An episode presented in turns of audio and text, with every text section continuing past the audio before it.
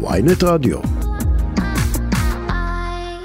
פרשת החשד לאונס צעירה בריטית על ידי ישראלים באיה נאפה, חמישה חשודים במעצר, נער שישי שוחרר. איתנו עורך הדין ניר יסלוביץ', מומחה במשפט הפלילי והבינלאומי. שלום לך. שלום וברכה.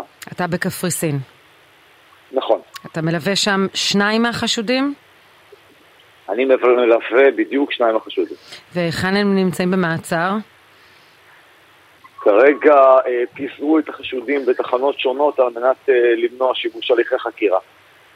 אז הם אה, נמצאים רחוקים זה מזה, כל, כל חשוד. אה, איזה הליכי חקירה הם עברו עד עתה? עדיין לא נחקרו. אה, הם כלל לא נחקרו? מה ש... הם כלל לא נחקרו, מה שנעשה עד כה זה נלקח בדיקות DNA מהחשודים על מנת לאמת או להפריך את הגרסה שלהם על ידי גורמי החקירה. אני אתמול מיוזמתי אפילו הצעתי לגורמי החקירה לקחת בדיקות DNA משתי, משני הלקוחות שלי וכך נעשה. מדוע אתה מרגיש מאוד בטוח? אה, הרי הם לא טוענים שלא היו יחסים, הם טוענים שהם היו בהסכמה. אז מה, כיצד ה-DNA עוזר? אני אה, אה, לא אסביר בתקשורת כיצד ה-DNA עוזר, אבל אה, ברור מעצם העובדה שאני הסכמתי ואף ביקשתי שיקחו בדיקת דנ"א מהלקוחות שלי, שהלקוחות שלי, אה, מה שנקרא, לא קשורים כהוא זה לאירוע של ביצוע עבירה חלילה של אינוס. כלומר, אתה אומר, הם גם לא קיימו יחסי מין עם, עם התיירת?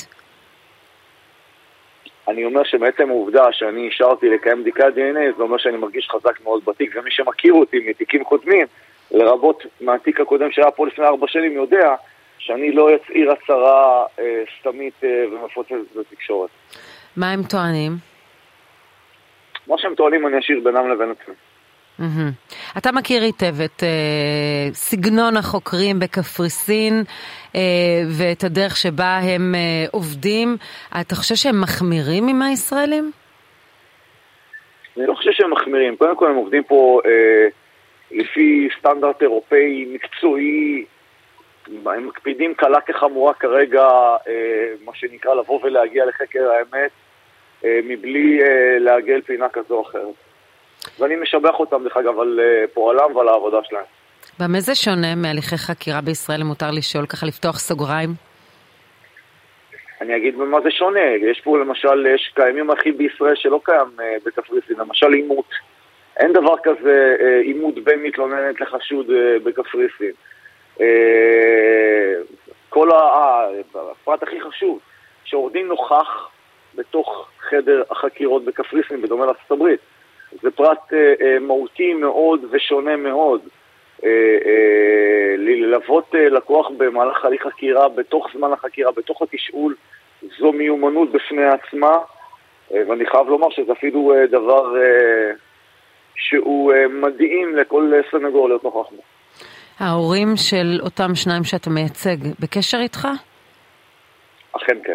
כן, והם נמצאים בקפריסין או שהם נשארו בארץ? ההורים אה, נמצאים פה. אה, נמצאים פה.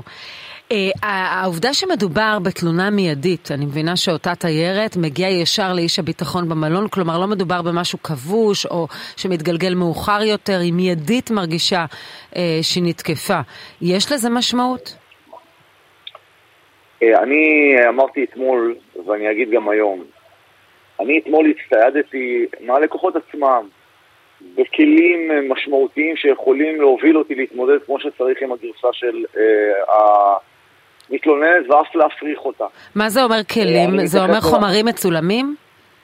זה אומר, כלים זה אומר שאני אחשוף את זה בהליך המשפטי, בדיון המשפטי ולא בתקשורת חמישה ימים לפני הדיון. אה, כי אני מנהל את, הדיון, את ההליך המשפטי שנקרא בבית המשפט, לא בתקשורת. רק אני אומר שאם לא היו לי את הכלים האלה אתמול, אני לא הייתי ממשיך לייצג אה, בתיק הזה, ואני לא הייתי מקלקל הצלחות קודמות שלי. אתה סמוך ובטוח שהם לא ביצעו את העבירה. אכן כן. העובדה שמדובר במלון שבו יש אמצעי צילום אה, וייתכן שיש אפילו תיעוד של האירוע המשותף בבריכה, הדבר הזה יכול אה, למעשה להפריך את הגרסה שלהם, או שאתה בטוח שזה לא ישנה את התמונה? בדיוק הפוך. זה יכול לאמד את הגרסה שלהם. כי אם המתלוננת אה, טענה שהיא נלקחה בכוח לתוך החדר, ואותה מצלמה של המסדרון תוכל להוכיח ההפך, שהיא נכנסה מרצונה אה, לתוך החדר, אז כמובן שזה יאמת ולא יפריך.